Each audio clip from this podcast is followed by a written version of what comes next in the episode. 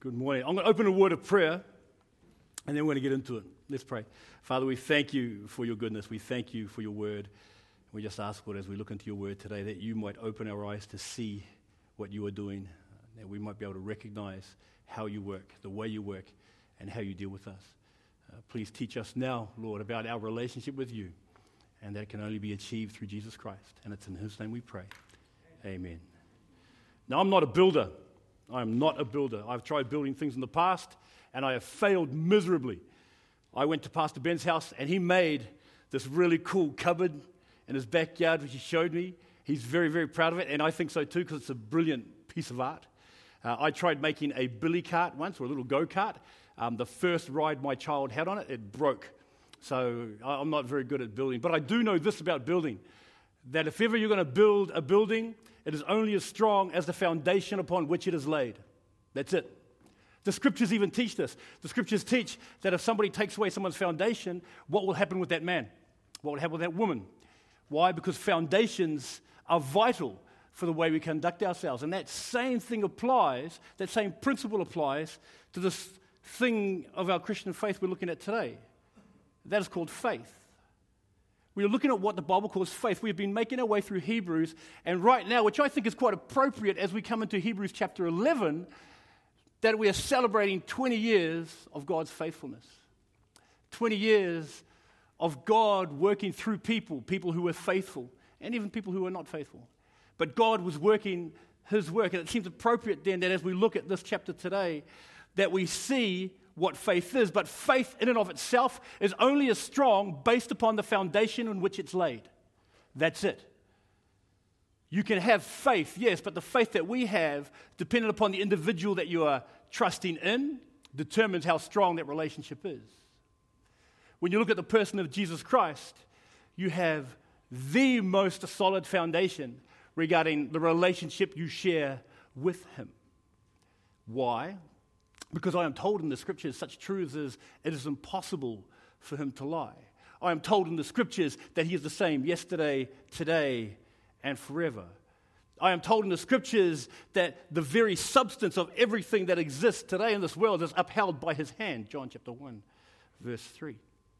So we're given a whole bunch of truths that reveal the nature and character of Jesus Christ and why he can be trusted. So our faith depending on where our faith is, determines how strong or how weak we may be walking with Him. So in Hebrews chapter 11, I'm going to look at three things. I'm not going to read the whole chapter, but I'm going to look at three specific things what faith is, what faith does, and what faith means. Because I am given two specific Bible texts in Hebrews chapter 11, verse 1, and Hebrews chapter 11, verse 6 chapter 1, we see this. Now, faith is the confidence in what we hope for and assurance about what we do not see. Verse 6 And without faith, it is impossible to please God, because anyone who comes to him must believe that he exists and that he rewards those who earnestly seek him. So, this stirs up the first question regarding what I'm going to look at today what faith is. What is faith. I've given you examples, I've given you different things, but the biblical definition, I think, is the clearest. And I think the best description of what faith is, especially when it comes in relation to our relationship with Him. The biblical definition is as what's mentioned there, it is the substance, or the word there in the NIV is the confidence of what we hope for. It is the assurance of things we do not see. Such a definition makes sense only if seen in the context of what we've been going through up to this point. Now, for those of you who are just visiting today, we have been working through the book of Hebrews. There are 13 chapters in the book of Hebrews, and for the past 10, 11 weeks, we've been making our way through the first 10 chapters.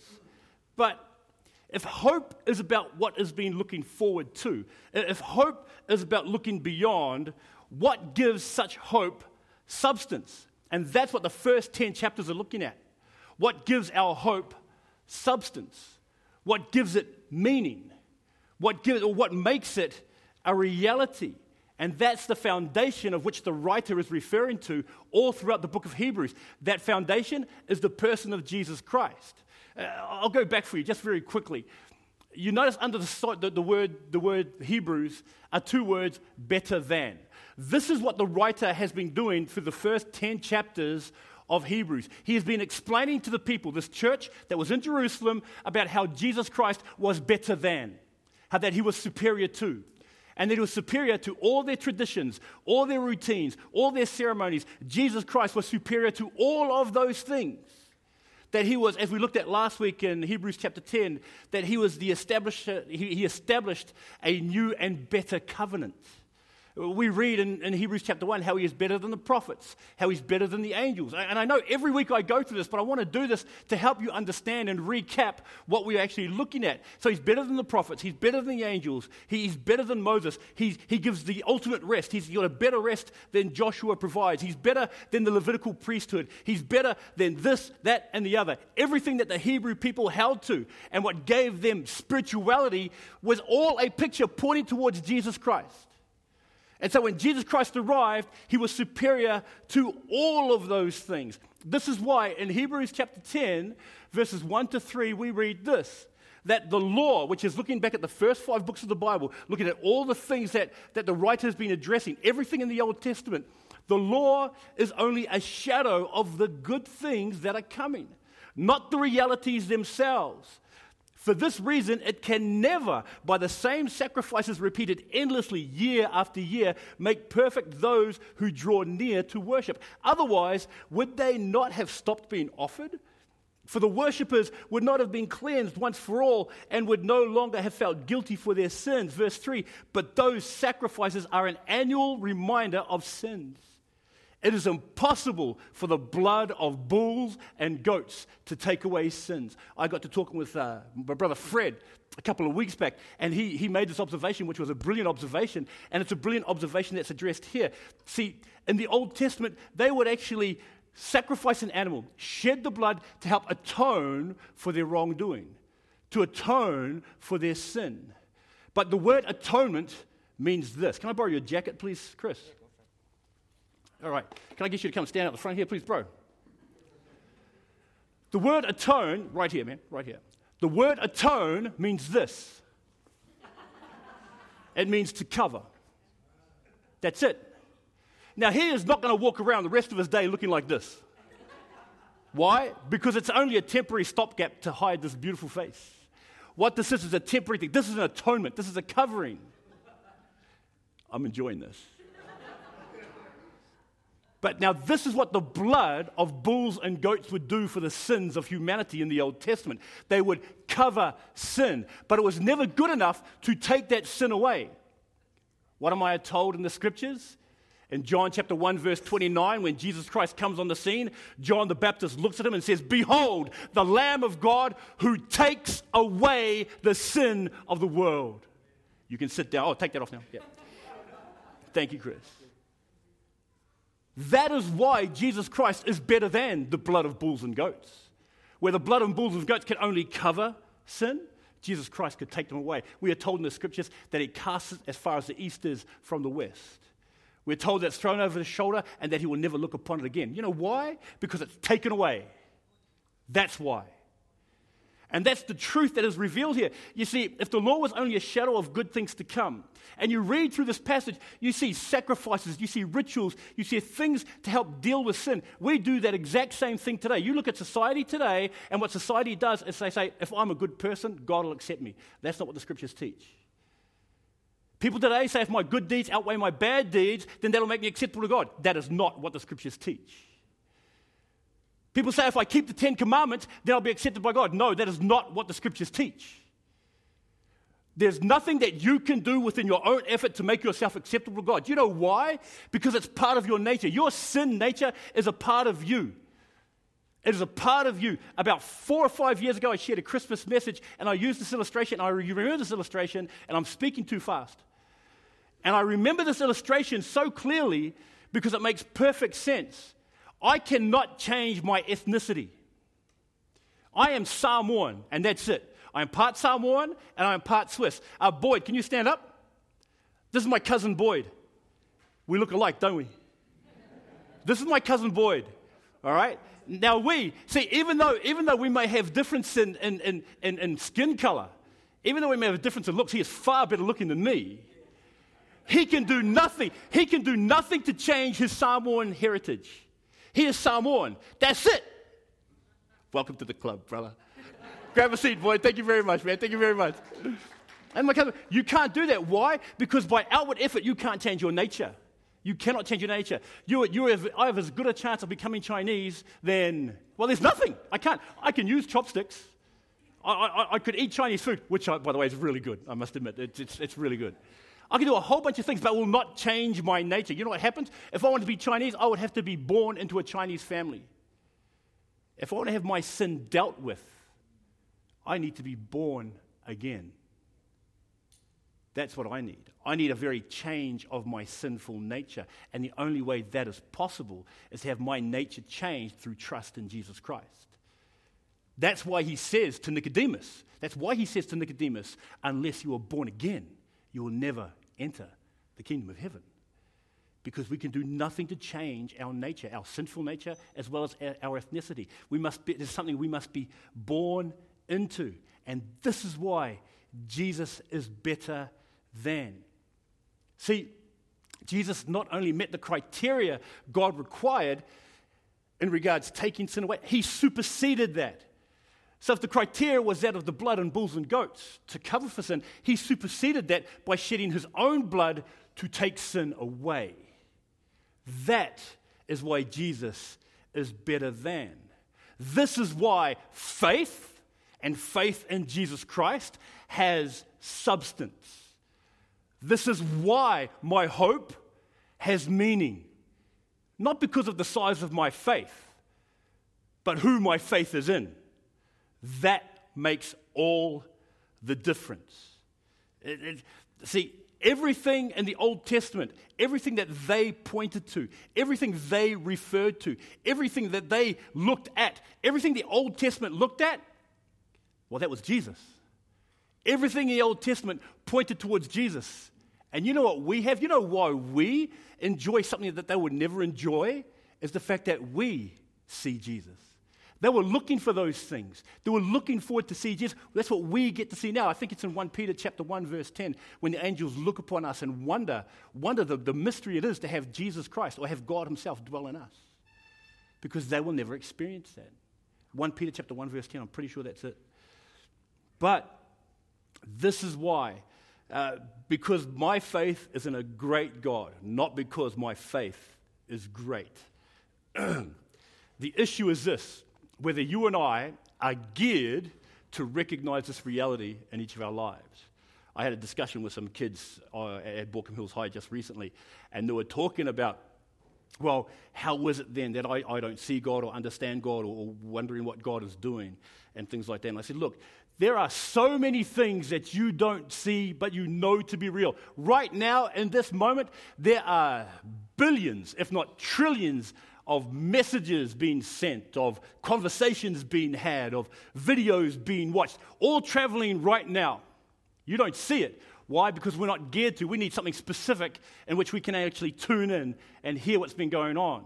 So while someone now sends a message to John and says, Joe's yelling again, I, I didn't see it, but I know it's there. He's checking his phone right now.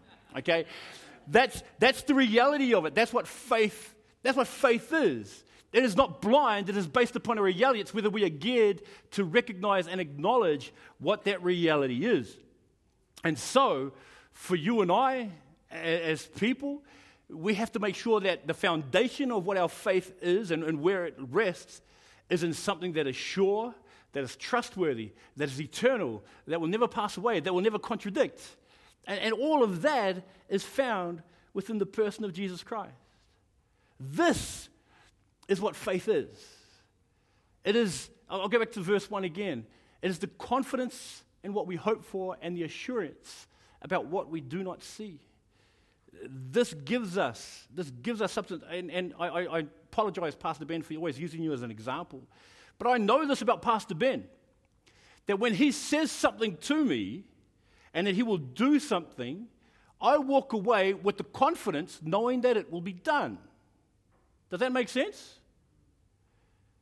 Is it because is it because anything to do with me? No. It's because I know he can be trusted. I know He can do it. That's what gives. His character gives my trust and my faith substance, it gives it meaning. So it is with our relationship with Jesus Christ. That is what it is. It is not about me, it's about where my trust is placed. It's on Him, it's about Him. That's what faith is. And I just want to establish something very, very, very quickly.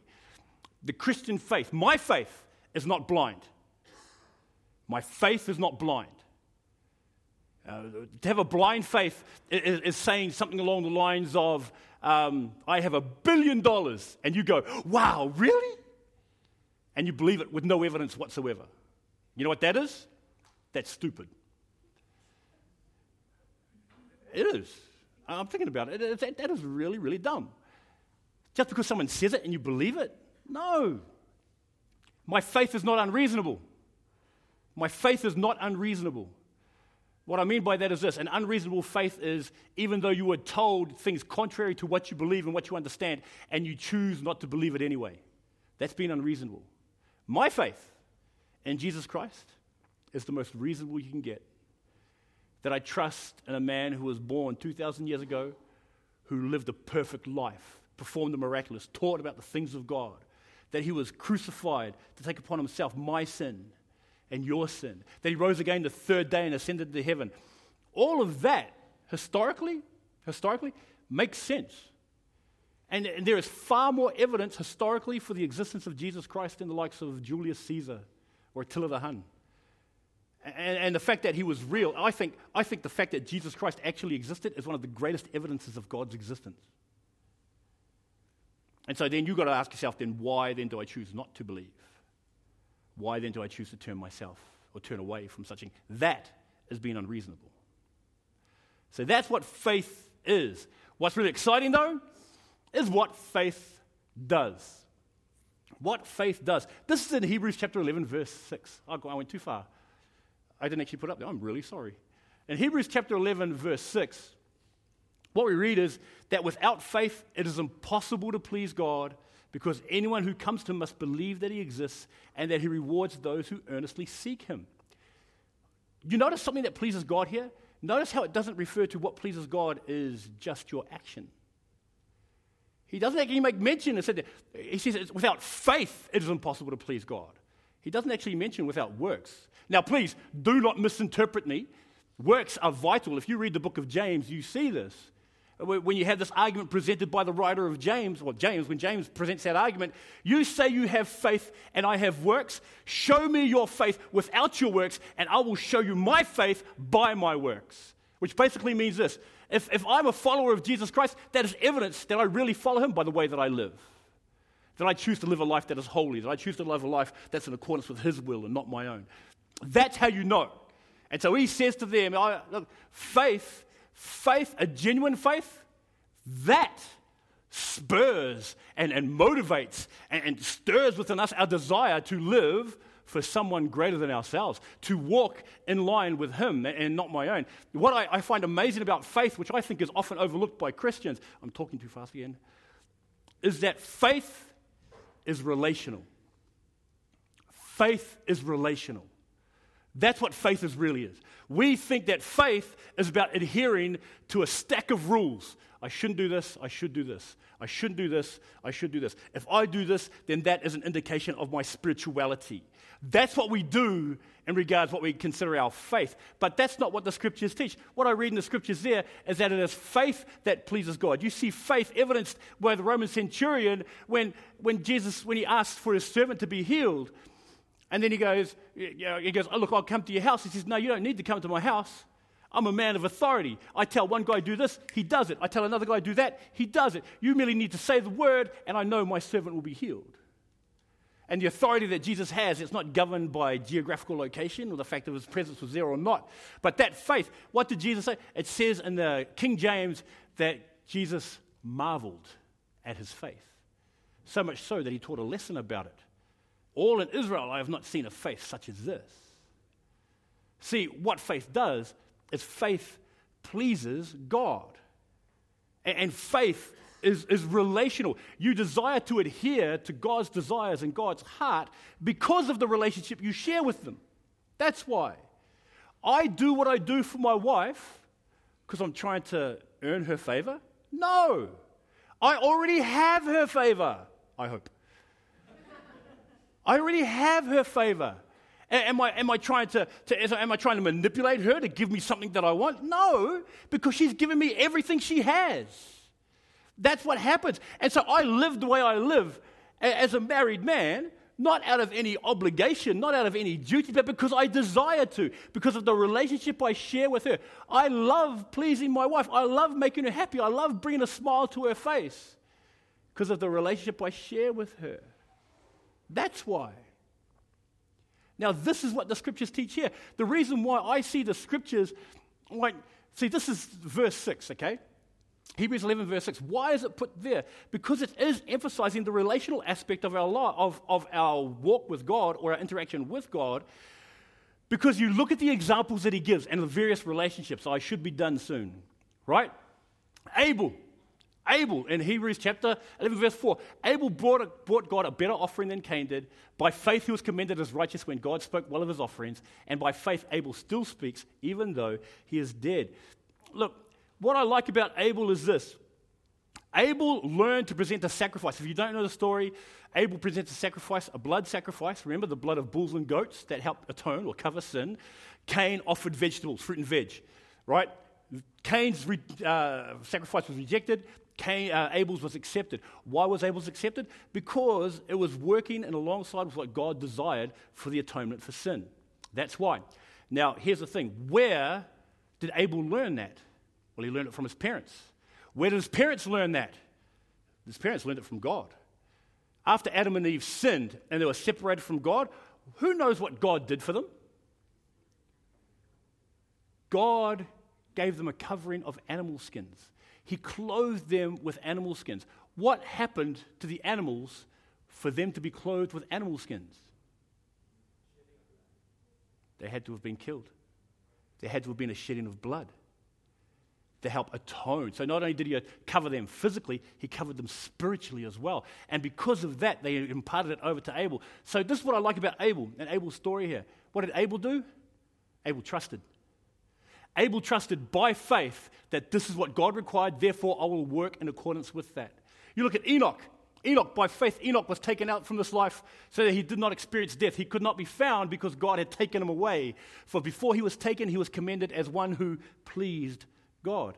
Oh, Hebrews 11:6, what did that say? It was faith that pleased God. Now remember, there's no 10 commandments here. There's no law. There's no like 613 odd commandments going around saying you should eat this and should eat that, or whatever it might be. This is all relational. They trusted God. Now, in the New King James, in the King James, and I think in one other version, I think it's the Contemporary English, it says, as one who walked with God. See, what, what Enoch represents is somebody that walked with God and was intimate with Him, somebody that was friendly with Him, somebody that, that, uh, uh, somebody that was, was there and knew what his heart's desire was because he spent time with Him. So that's what he did. Enoch, he walked. You know what those two things are? They are both relational. It's got nothing to do, got nothing to do with keeping commandments or anything like that. It's got everything to do with the relationship you share. Trusted, walked. Look at Noah. By faith, Noah, when warned about things not yet seen, in, in holy fear, built an ark to save his family. By his faith, he condemned the world and became an heir of righteousness that is in keeping with faith. This is what I like. What things had not yet happened? It had never rained, it had never flooded, uh, we are told in the scriptures that there was a dew, a mist, that would water all the plants early in the morning and stuff like that. And so we've got this going on.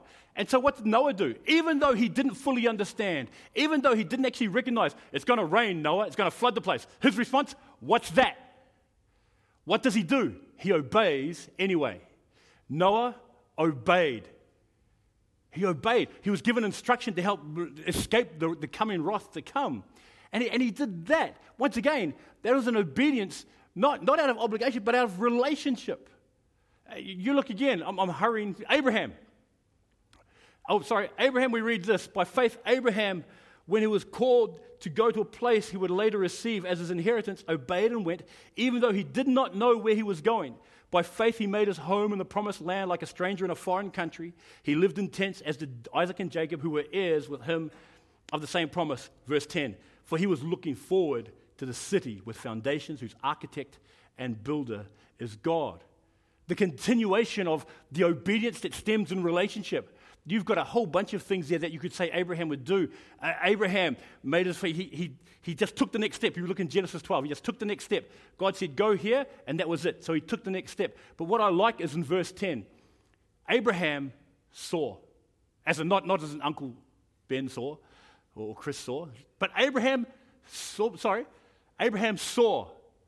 He saw where he was to go, he saw what was going on. He, he could see God was working something.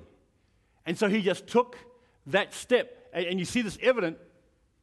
Oh, sorry, I've got to go back. I apologize. Oh, okay. I'm, I'm lost. Sorry. All right. In verses 17 to 19, you saw it was revealed his reliance on God. By faith, Abraham, in verses 17 to 19, when God tested him, offered Isaac as a sacrifice. He who had embraced the promises was about to sacrifice his own one and only son, even though God had said to him, It is through Isaac that your offspring will be reckoned. Abraham reasoned that God could even raise from the dead, and so, in a manner of speaking, he did receive Isaac back from the dead. That's in verses 17 to 19 of Hebrews 11. It's just saying how Abraham saw, irrespective of the context he was in, he saw a greater God working greater purposes for his glory. That's why when he went to go sacrifice Isaac on the altar, even if he had killed Isaac and sacrificed him, he was confident that God would raise him from the dead. He was confident in that. You have Sarah, Sarah and Abraham, who could not have children. We read in, in, in, uh, in Genesis what Sarah does. Because what she does is laughs. In Genesis 18, when God and two angels visit, and she says, Your wife's going to have a child. And she laughs. Helen Roseveare uh, who was a, a, missionary years in the Congo, a, a very godly woman. But she shares about how the laugh that Sarah laughed was a laugh of incredulity, a laugh of doubt, a laugh of sarcasm, which is evident in verse 19 when she goes, Well, my, I'm old. My husband is old. Well, how, will I know pleasure again? And all that sort of stuff. She goes on and laughs.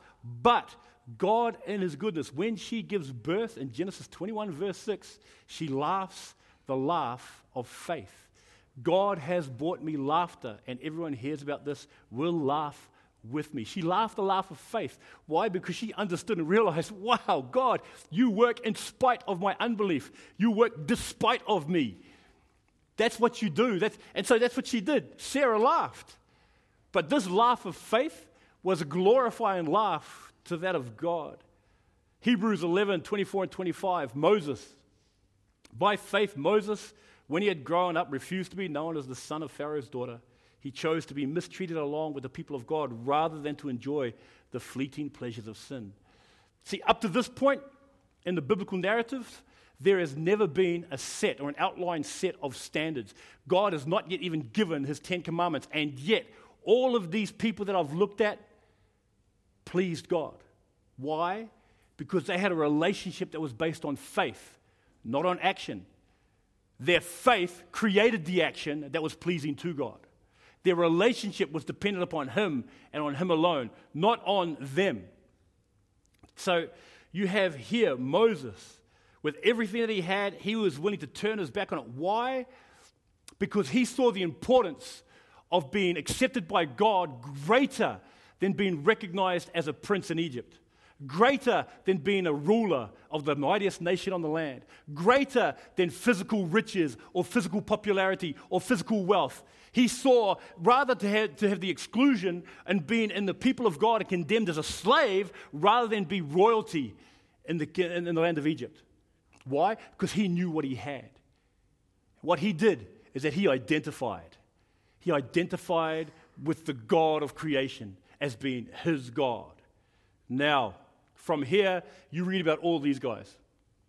You read about Rahab, Gideon, Barak, Samson, Jephthah, Samuel, David. All of these people were not perfect. All of these people made mistakes. You look at this, like Rahab was humbled. She was a prostitute that was saved out of Jericho. Gideon was tested. He was hiding and he tested God several times. Barak, he couldn't go by himself when God had called him, so he, he asked for a confirmation. Samson was a player. Literally, he played games with the things of God and the gifts God had given him. Jephthah, he made a vow, but he made an irrational vow that he actually held to, though. Samuel was the one who listened, and David was the one who pursued. All of these lessons that we draw from these heroes of faith, which I, I don't know if the heroes of faith is the correct way to describe it, but it, because it, what they do is they direct us to who they are trusting in.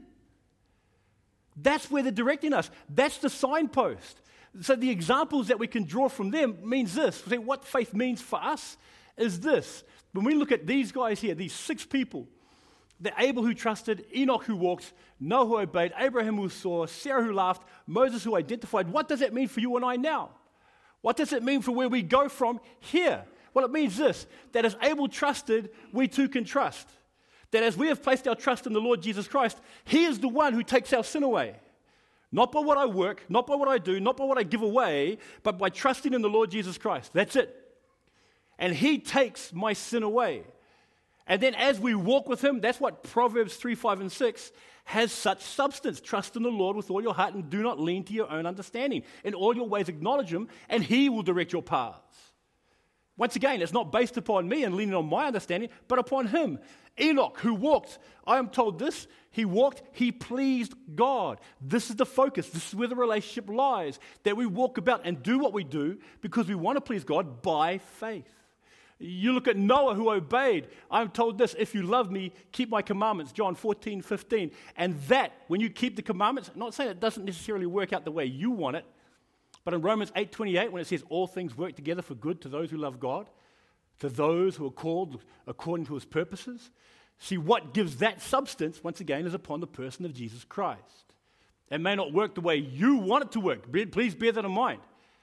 It works together for good to those who love God, yes, but good as God deems worthy. You look at your children. If you have your kids, you will say things to them Dad, can I do this? No. Why? because I said, and because it's not good for you. I mean, you don't feed your kids cake every morning for breakfast. You don't feed your kids lollies every night for dinner. Why? I mean, your kids would love it, but why don't you? Because you withhold things because it's for their good. So it is with God. I'm told with Abraham, we are given the joy of being able to set our affections on things above, not on things on the earth. Why? Because the things of above are eternal. I'm told in the Gospels by Jesus to, to lay up treasures in heaven, not on things on the earth. Why? Because things on the earth will pass away. Heaven and earth will pass away. But my word will never pass away, we're told by Jesus. Sarah, who laughed, I'm told this, Philippians 4 4, to rejoice. But what and who am I to rejoice in? Rejoice in the Lord always. And again, I say, rejoice. Rejoice in the Lord is where it sits. Moses, who identified, this is one of the things I, I think. Moses, who identified with God, yes, it's wonderful to say that you are a child of God. Yes, it's the privilege we've been bestowed upon, been known as, um, as 1 John. Yeah, what manner of love has been bestowed upon us that we should be called the sons and daughters of God. That is awesome. But this here, Revelation 21 3 and 21 7, you know what that says? God says this. The Lord Jesus says this. He says, I will be their God and they will be my people. See, it's not about me identifying with him. The privilege rests in the fact that he identifies with me. I remember sharing you with this that there's a friend who's gone to play um, basketball for a college over in San Francisco, and he's trying to make it big in the NBA. He's trying to go for it. And I said to him this I said, Bro, bro, can, uh, when you make it va- famous in the NBA, can I, can I say that I know you? And he goes, Yeah, man, sure, sure. I said, That's cool. And I thought about it. I thought, Hang on a second. No, no, no. Can you say you know me? that when you're on the TV after playing, you know, scoring six points and one rebound and no assists, but when you sit there and go, oh, yeah, I just like to say, hey, Joe Helg out there, out there. man. See, that, that, that's a lot more, isn't it? That's a lot more than saying, oh, yeah, I, I know that guy. But the fact that he goes, oh, I know Joe, oh, yeah. That means this is what the Lord Jesus Christ has done for us. He says, Jono, you're my child. I know Jono. I know Eva. I know Eugene. They are my children. I mean, this is the creator of the universe who says that he knows you. He knows every hair on your head or none whatsoever. He knows all of that. He knows every intimate thing about you. That is the greatness of who Jesus Christ is. So, we're able, to trust in what God could atone for sin. We can trust, trust in Jesus who can take sin away. Where Enoch walked with God and pleased him, by faith we can walk with him and please him also, even to the point where Jesus marvels. Where Noah obeyed, even though he didn't understand, we too can obey, looking up, setting our affections on things above, rejoicing, irrespective of the context, because we are held within the hand of Jesus Christ, the one who identifies with us. This is the relationship that is shared between us and our Lord. This means that I seek Him as I grow to know Him, as I cherish my relationship with Him. Everything else slowly falls into perspective. See, what irritates me won't be such a big deal when it gets to eternity.